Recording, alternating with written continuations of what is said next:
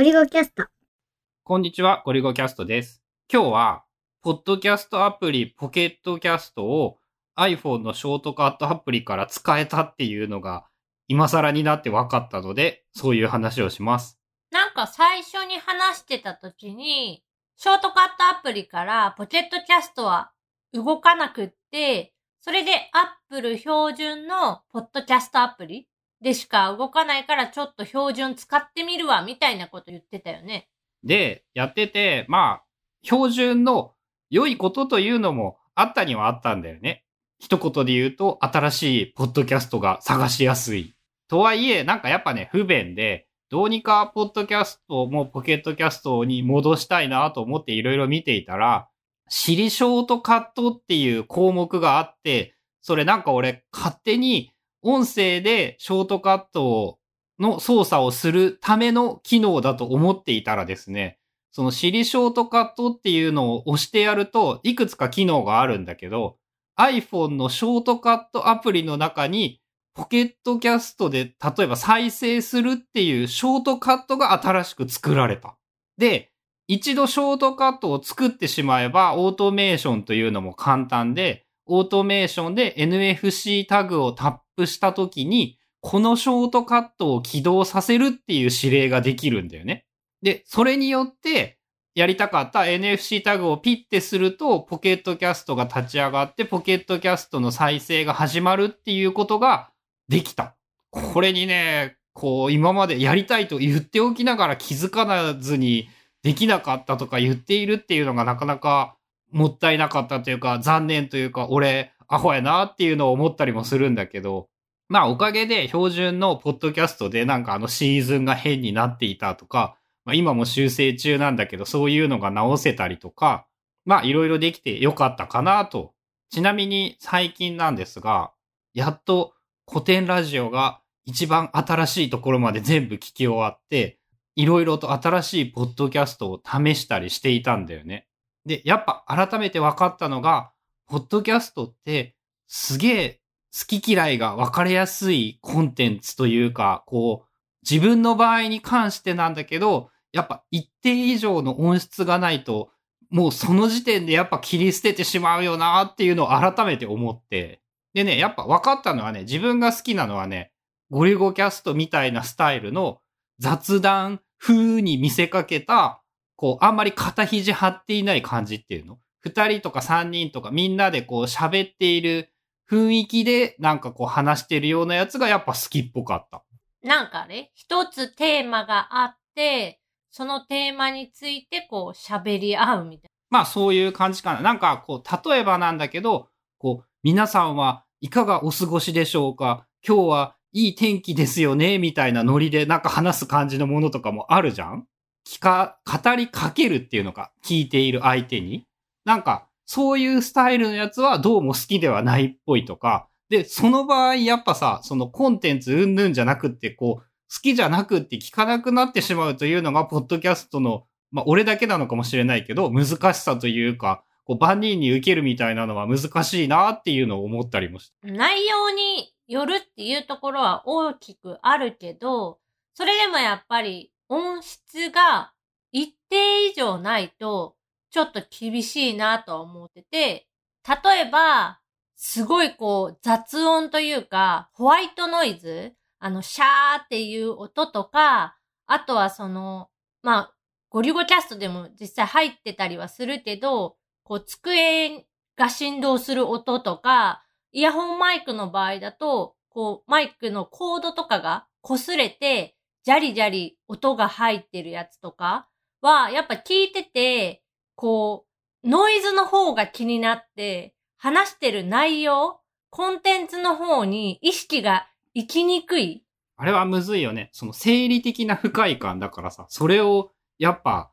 なんとかしないとっていうのはまあ難しいよね。まあ、ただそこの部分をさ、すっごい気をつけて、で、加工とかめっちゃ編集してってすると、結構大変だから、それよりかは、こう、毎日とか週に1回とか、こう、定期的に更新されるものの方が、まあ、良かったりはするから難しいところではある。まあ、とはいえ、やっぱ、それなりの機材とか、そのすごいものがなくても、撮るときにちゃんと気を使って撮っていて、ちゃんと喋っているっていう元の音の良さとか、こう、ユーザーの和和力ではないな、ポッドキャスト力という言い方になるのかな。やっぱその上手に撮れるような工夫さえあれば、まあ十分、その、旧大点みたいなのはいけるからね。普段、春菜がよく聞くスタイルとしては、一人の時に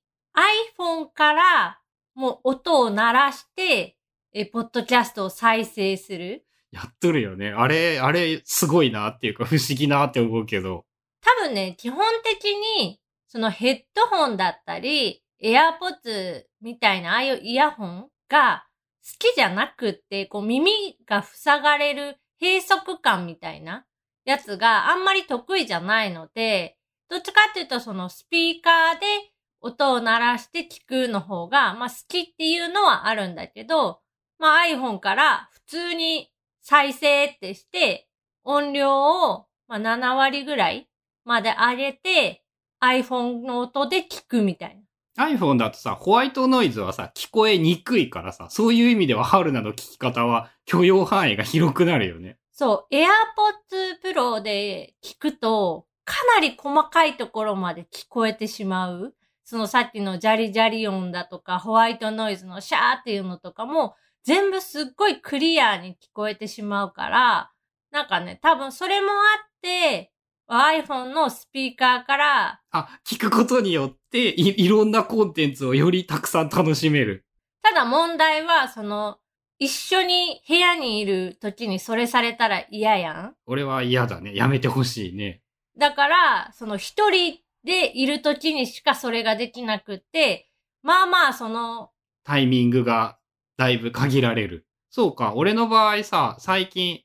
新しくね、AirPods 用にね、コンプライっていう、その有名な耳栓メーカー、イヤフォンじゃなくって、耳栓のイヤフォンの耳栓部分だけを出している超有名メーカーの AirPods Pro 版っていうのが、1、2ヶ月前かな？にようやく発売になって、ちょっと前に買ってつけてたんだけど、あれやっぱ耳栓のね、遮音性も高くなって、割といい感じなんだけど、まあやっぱそれをつけてからよりね、ポッドキャストを聞くのが便利になって、なんか、お皿を洗いをしている隙にはもう必ず聞いているし、朝起きて、その朝の支度みたいなのをする過程でも、ポッドキャスト聞くようになったし、それはあれかな思い返すと、やっぱその古典ラジオ全部聞きたかったから、そのためにポッドキャストを聞く時間をなんとか確保しようぜって思ったっていうのは結構ある気がして、逆に考えるとすごいね、それだけのコンテンツ力があって、なんとか聞こうと思わせる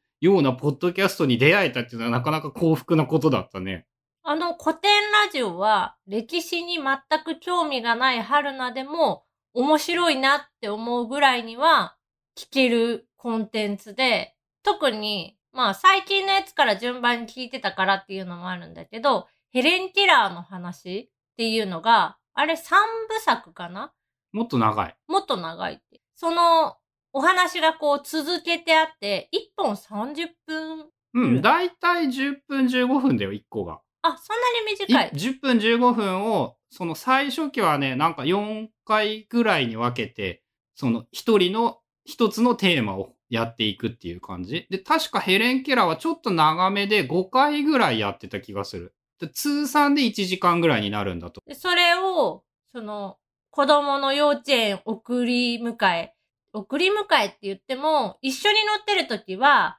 全然違う音楽を子供によって流されるので、帰りの一人になったタイミングでだけ聞いてて、まあ、片道で10分ぐらいの道のりだから、2回ぐらいに分けて1話を読み、聞き切るみたいな。で、あの、サリバン先生がおえおえ言いながら言葉の発音の仕方を教えてたってやつでしょ。そう。それがめっちゃ面白くって、そのまあ、歴史の話ではあるんだけど、その教え方っていうか話し方がすっごい面白くって、もしなんか中学校とか高校の時にこういう先生が歴史を教えてくれてたら、もっとこう歴史に興味を持ったりとかしたんじゃないかなっていうぐらいには面白い。あの話を聞いてね、学んでやっぱ面白い、すごいなと思ったのがね、あの、今に例えるならばこんなような感じだっていう話がすごいいっぱい出てきて、その明治維新の時の長州藩がどんなものだったとか、